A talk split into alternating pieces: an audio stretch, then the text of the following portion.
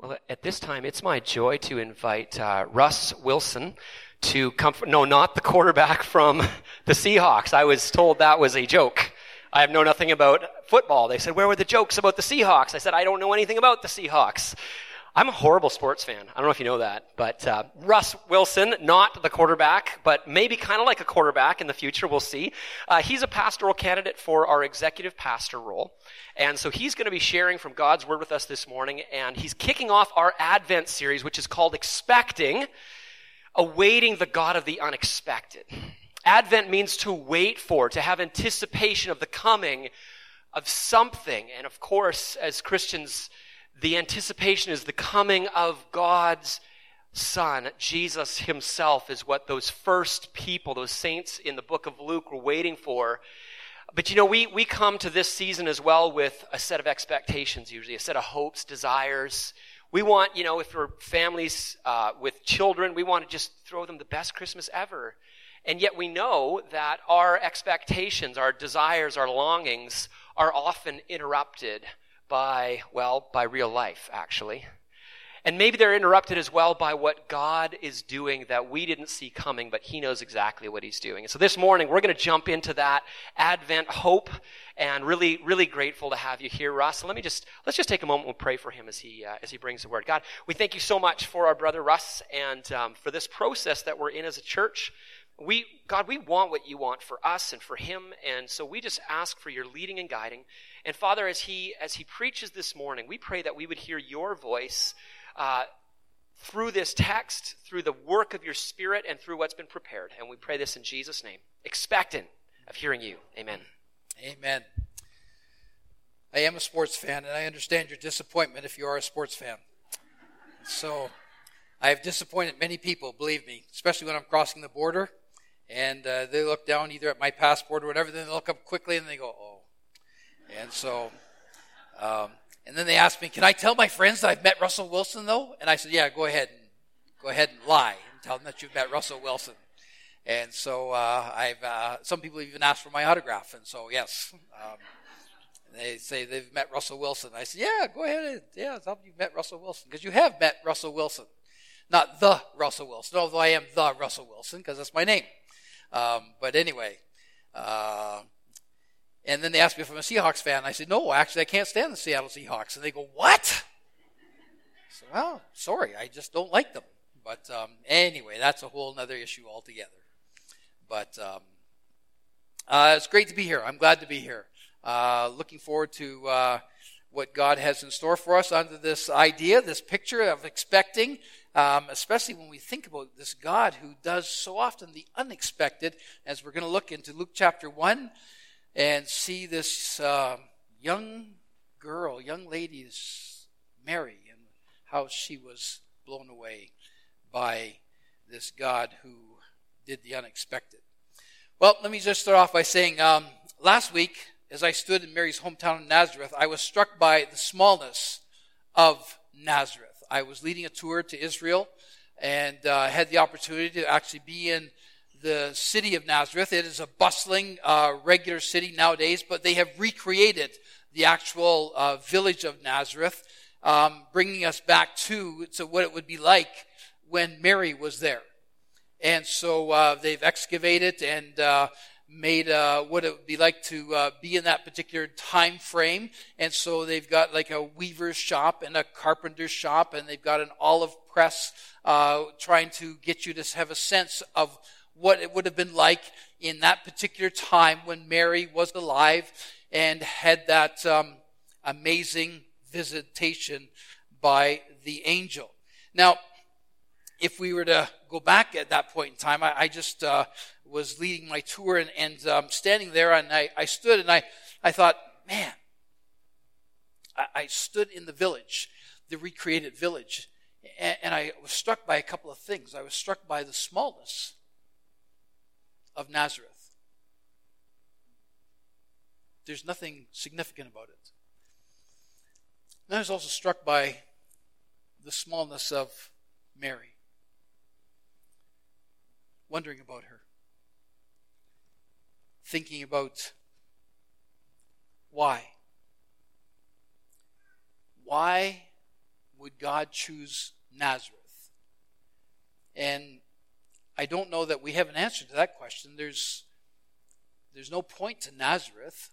It's, it's nowheresville, really. If, if you think of that point in time in history, you would think, well, it would have to be Jerusalem if you're going to make a big splash. I mean, Rome was the big, big place, but that's a secular perspective. From a biblical or a, a Jewish perspective, you think Jerusalem would be the place you're going to bring the Messiah.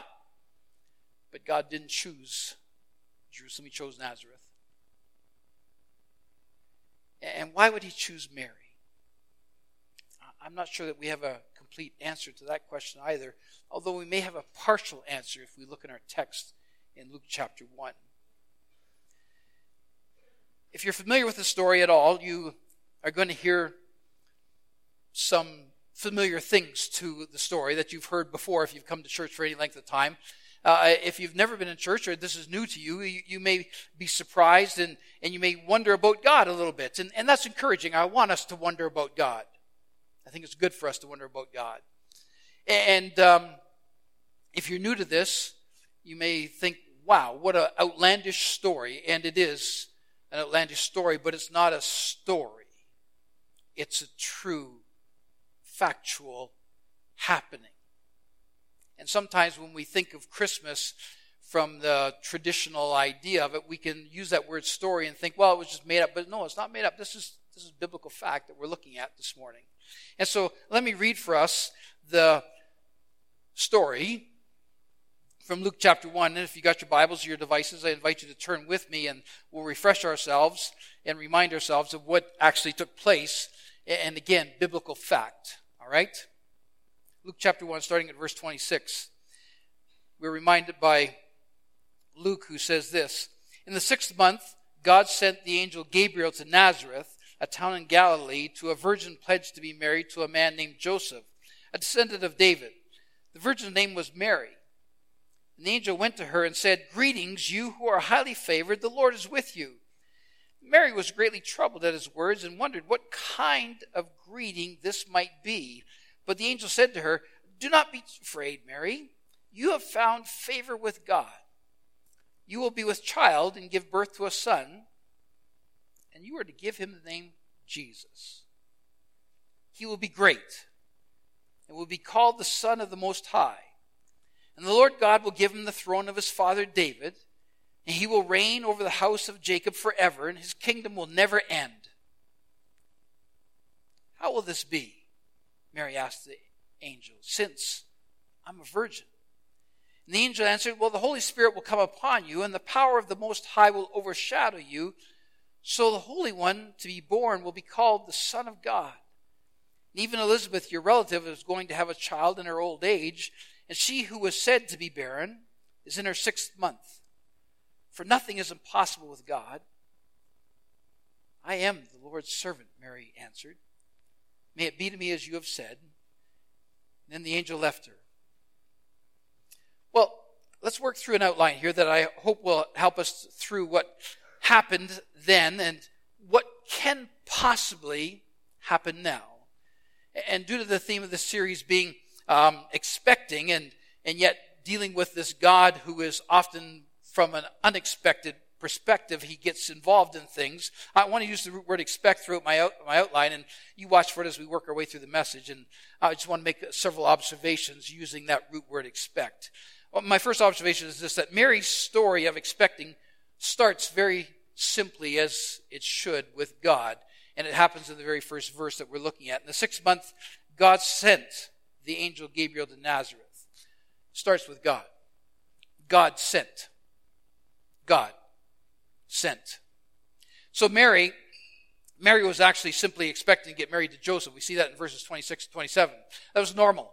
Uh, there was nothing unusual about Mary. We can't find anything historically. All the scholars don't have anything to say about Mary being uh, some uh, outstanding character, some outstanding young woman. Uh, nothing unusual about Mary at all. She was simply following the cultural norms of her society in this little place of Nazareth, which was nothing outstanding about Nazareth at all. Mary was just a normal girl doing normal things at her point in time in history.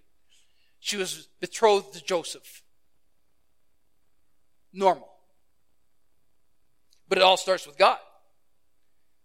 because God sends Gabriel. So, what Mary was expecting, however, in her normal life, was about to radically change. Why? Well, because God got involved. God sent the angel Gabriel. And so we read in verses 28 and verse 30 that this angel has a message. And it says in verse 28 the angel went to her, sent by God, right? We found that out. It started with God. And in verse 28 it says, the angel went to her and said, Greetings, you who are highly favored. And then in verse 30 again, we read the same kind of wording. It says, But the angel said to her, Do not be afraid, Mary. You have found favor with God. Two different times, the angel tells Mary that she is favored by God. Well, we need to take stock and stop right there and examine the truth of that greeting. You see, Mary's expectations are about to radically change here. That's true. But at the same time, another truth here is that God loves Mary. So we got this one hand, Mary's life is about to radically change because an angel is sent to visit her. That's obvious. But at the same time, there's this other reality is that um, Mary is loved by God, and then Gabriel announces that not only is God with her, but she's found favor with God. But let's unpack that for just a few moments. My assumption is, is that when you hear that phrase, you've found favor with God, that that sounds like really, really, really good news. You found favor with God. In other words, like, wow, wow, now the road is going to be really good and easy. You found favor with God. All of the mountains are going to be smoothed out. All of the hard times are now going to become easy. You found favor with God. And so, wow, life is going to be a peach now. Well, if we unpack that, and do a biblical sort of overview of others who have quote unquote found favor with God, we'll discover that, well, our idea of finding favor with God and the biblical understanding of finding favor with God may not actually match up. Because I would like to think that if I found favor with God, that that means that, man, that's like riding easy street from my perspective. Well, that is my perspective. That's not really the biblical perspective. You go back and you look at the prophets who have been chosen by God, true, but being chosen by God doesn't necessarily mean that you get to ride the easy street. Because they were chosen by God to give a message to Israel or Judah, but that message often wasn't well received, and that didn't mean that they had an easy time just because they were chosen by God. They often had a hard time, a very difficult time, even though they were chosen by God. In the New Testament, there was this guy named Saul who ended up with his name changed to Paul.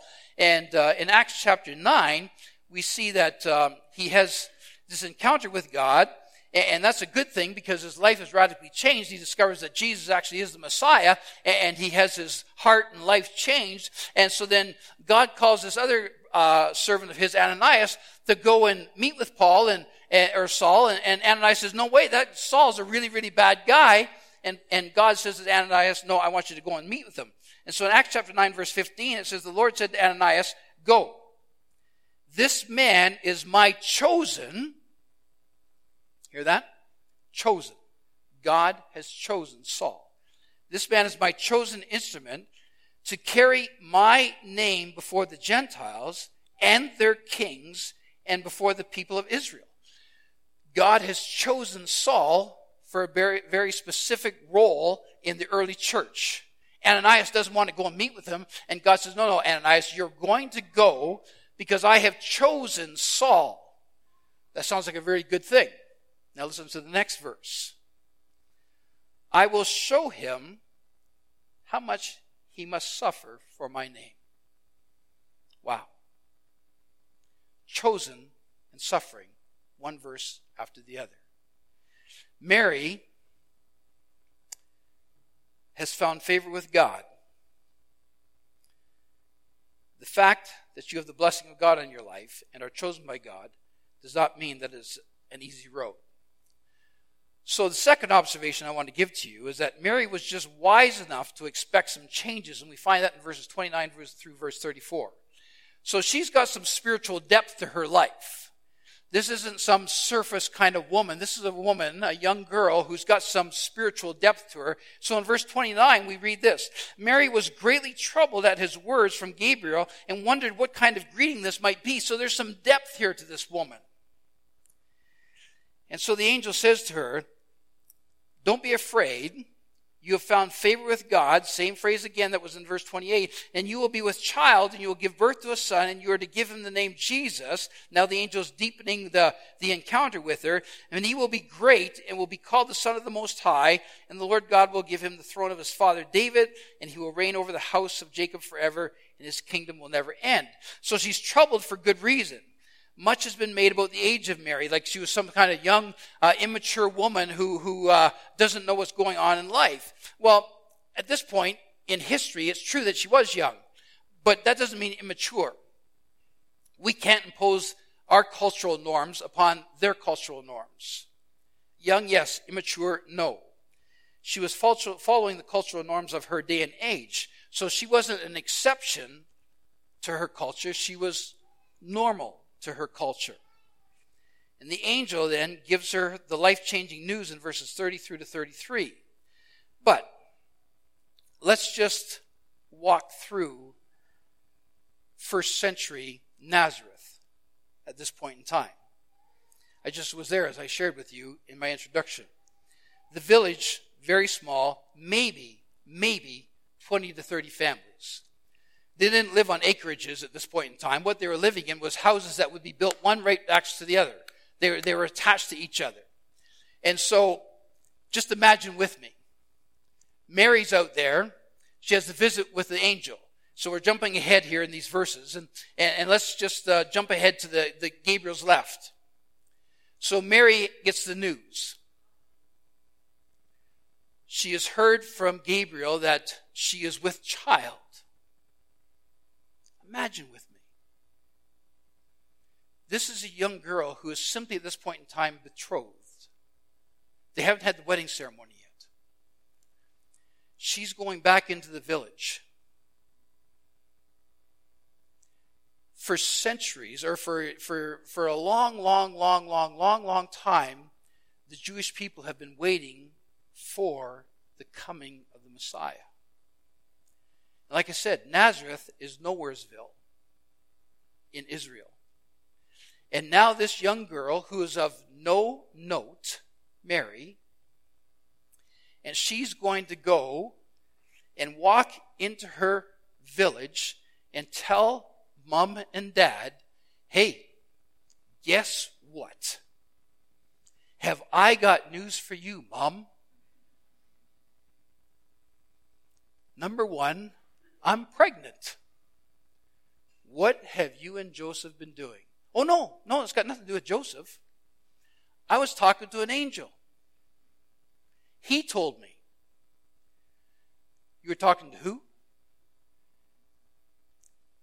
This is news that a young girl is talking to her mom about.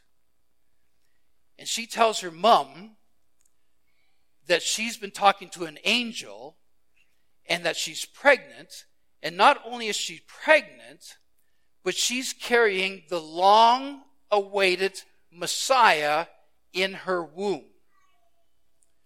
Now, I, I, don't know. It could be that in this little town of Nowheresville called Nazareth, that maybe they've got the most open-minded group of people that have ever lived on the face of the earth. Maybe they're just willing to absolutely believe young Mary, who is as normal as the day is long, and they're just willing to swallow what Mary's about to say and say, oh yeah, Mary, that's, yeah, sure. And you say it's the Messiah. That's great. Boy, we can't wait to tell all the other villagers that our daughter is carrying the Messiah. I mean, just imagine how well that's going to go over in this little village of 20 to 30 families of Nowheresville, Nazareth, that the Messiah is in our daughter's womb, who, by the way, is still a virgin and has never had relations with a man, ever. That has never happened before in human history. Imagine. Just imagine. Wow. The whispers, the disbelief, the name calling must have been constant. And so, Mary, in verse 34, as she's heard this news from the angel, she simply then says, Well, how can this be since I'm a virgin? She just has a question, one question for the angel. Not bad. Not bad. It's here where we get some of the heart and the character of Mary. Mary's obviously, she's got a heart like her upcoming Savior, Jesus, which is going to be born in, in nine months' time or so. But we see that she's got this heart that, that God has chosen her for this very role. And, and it's quite amazing that she accepts the information that the angel gives to her and says, I just got a question. It's a logical question. It's an understandable question. And so my third observation is this. I think the angel actually expected some questions at this point in time because in verses 35 to 37, we don't see the angel upset with Mary at all. Look what he says to her. So then the angel answered, He's not, there's not a tone of him being upset. Well, why don't you believe me or anything else? This is the angel answered. He says, well, the Holy Spirit will come upon you and the power of the Most High will overshadow you. And so the Holy One to be born will be called the Son of God. And then he digresses off to another story. And He says, even Elizabeth, your relative, is going to have a child in her old age. And she who was said to be barren is in her sixth month.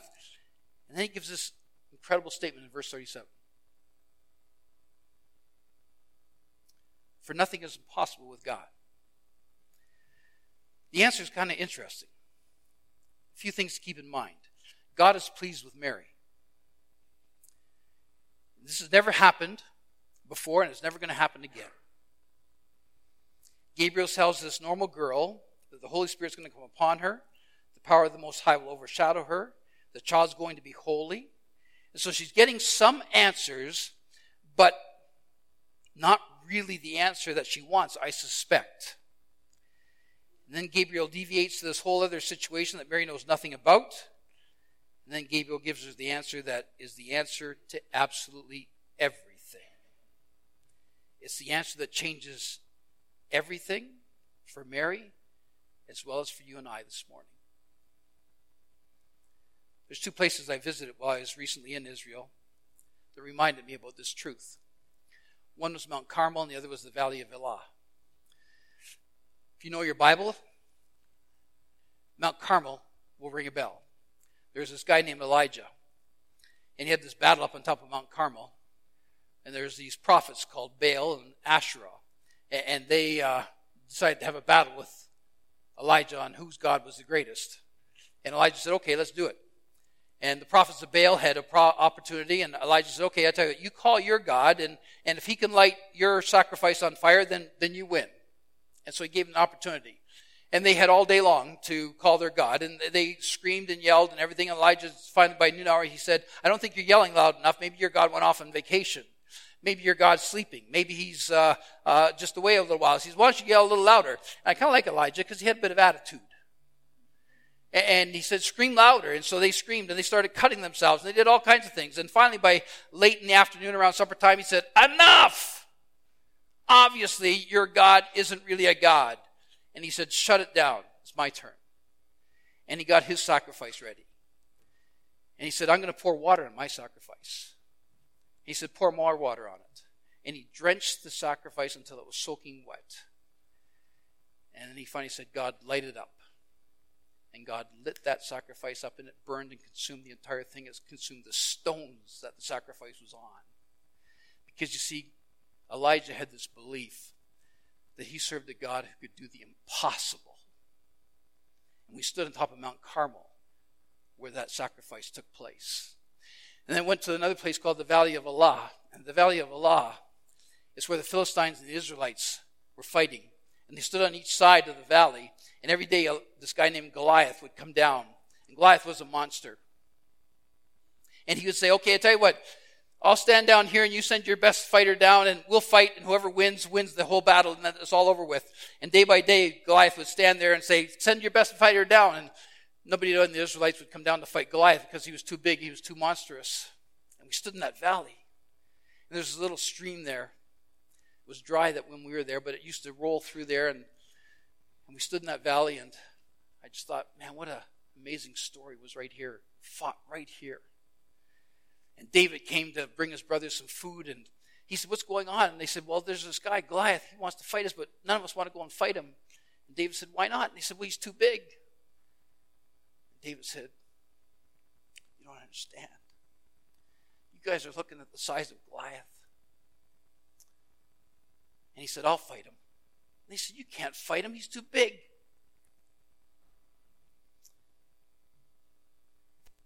David said,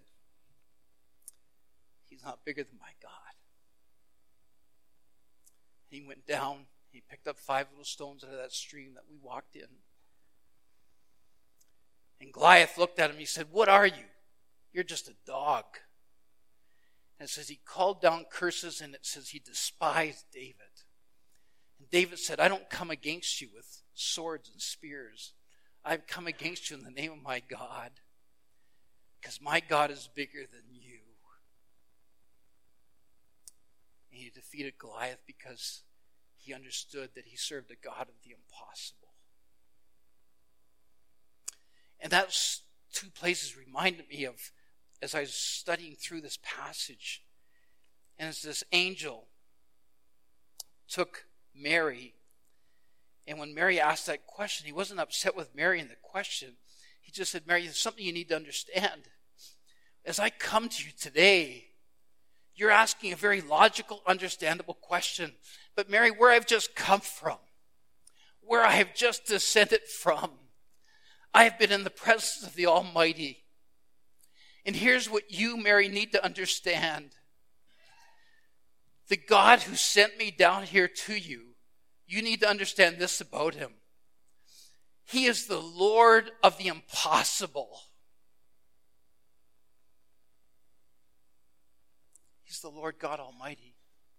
And nothing is impossible with Him. Do you and I believe that this morning? You see, I'm at a stage in my life where I want to assemble and associate myself with a group of people who tangibly believe that as their very DNA, who say that we as a church family, we believe that there's this God, is the God of the impossible. If you're visiting here this morning, I want you to know that there is this God. He's, he's in the scriptures, and over and over and over again, he kept on doing this kind of stuff where he's the God of the impossible, not just a logical, understandable, historical God, but every single day to this very day today, he's the God of the impossible. That's the kind of God that we actually serve today to this very day. He is alive and well, and He is the God of the impossible today. Not in the past, but today. Do you believe that? And that He knows your name and my name, just as He knew Mary's name? Because she was just a regular girl And the angel came to her and he said, Nothing is impossible with God. And so, in my fourth observation is this Mary's story of expecting really begins with her declaration of servanthood. And the thing that, that I don't know about is that from verse 37 to verse 38, I don't know what the time frame is between those two. You know, we read through this and we just kind of go bada, bada, bada, bada, bada, and we read through those verses one right after the other. But I wonder, in my imagination, if there's not some time between verse 37 and verse 38. Because the angel says to her, Mary, for there's nothing impossible with God. And then we read right after that, well, I'm the Lord's servant, may it be to me as you have said. But I wonder if there wasn't a bit of hesitation between verse 37 and verse 38. I wonder after the angel made that statement and said, There's nothing impossible with God, I wonder if that point all of a sudden Mary doesn't go, Hmm. And she shuffles off for a little bit. Because this is huge, life changing news to Mary. This absolutely changes everything in her life. And I wonder if she doesn't, at that point in time, begin the process and re go over the conversation that she's just had with the angel. And so Gabriel stays where Gabriel was and he waits. And Mary says, hmm. And she just shuffles off for a few seconds. And she's thinking through and processing the conversations that she's had with the angel. And she, the last thing she's heard is, nothing is impossible with God, which is great. But she's thinking.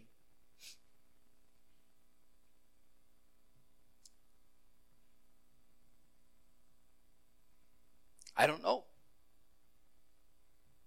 I can't prove it, but I wonder if there wasn't just a little bit of time in between verse 37 and 38.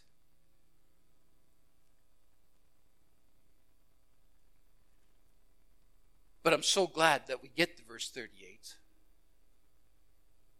because Mary finally does come back. And there's two parts to her response. And let's be clear that there are two distinct parts to her response. Because she comes back and she says, her declaration is, I'm the Lord's servant. That's part one. And that's great. And I think we all, if we're followers of Jesus Christ, we should make that declaration on a day by day by day basis. We should wake up every single day and make that declaration I'm the Lord's servant. But we also need to understand that there's a second part, which is equally important. Because the second part, I think we may not like quite as much. The second part, Mary says, May it be to me as you have said. Because that's the life changing part. That's the part where we say to God, if you want to mess with my life, you go ahead. If you want to do the unexpected, you go ahead. If you want to change the things in my life that I've ordered so nicely and neatly in my life, you go ahead.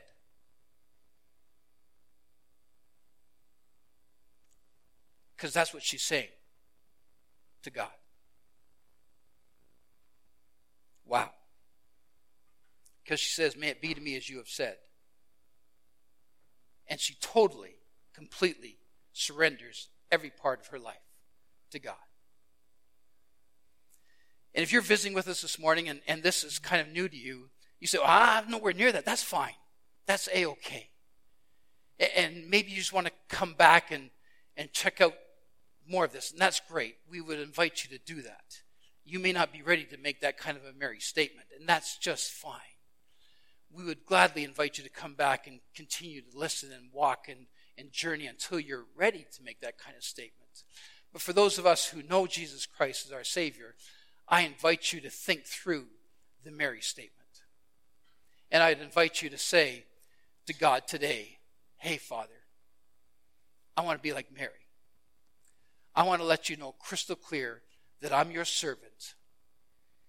And whatever you want to do with my life, I invite you to do whatever you want to do because you are a good, good father, and I trust you completely, knowing that your plans are always the best.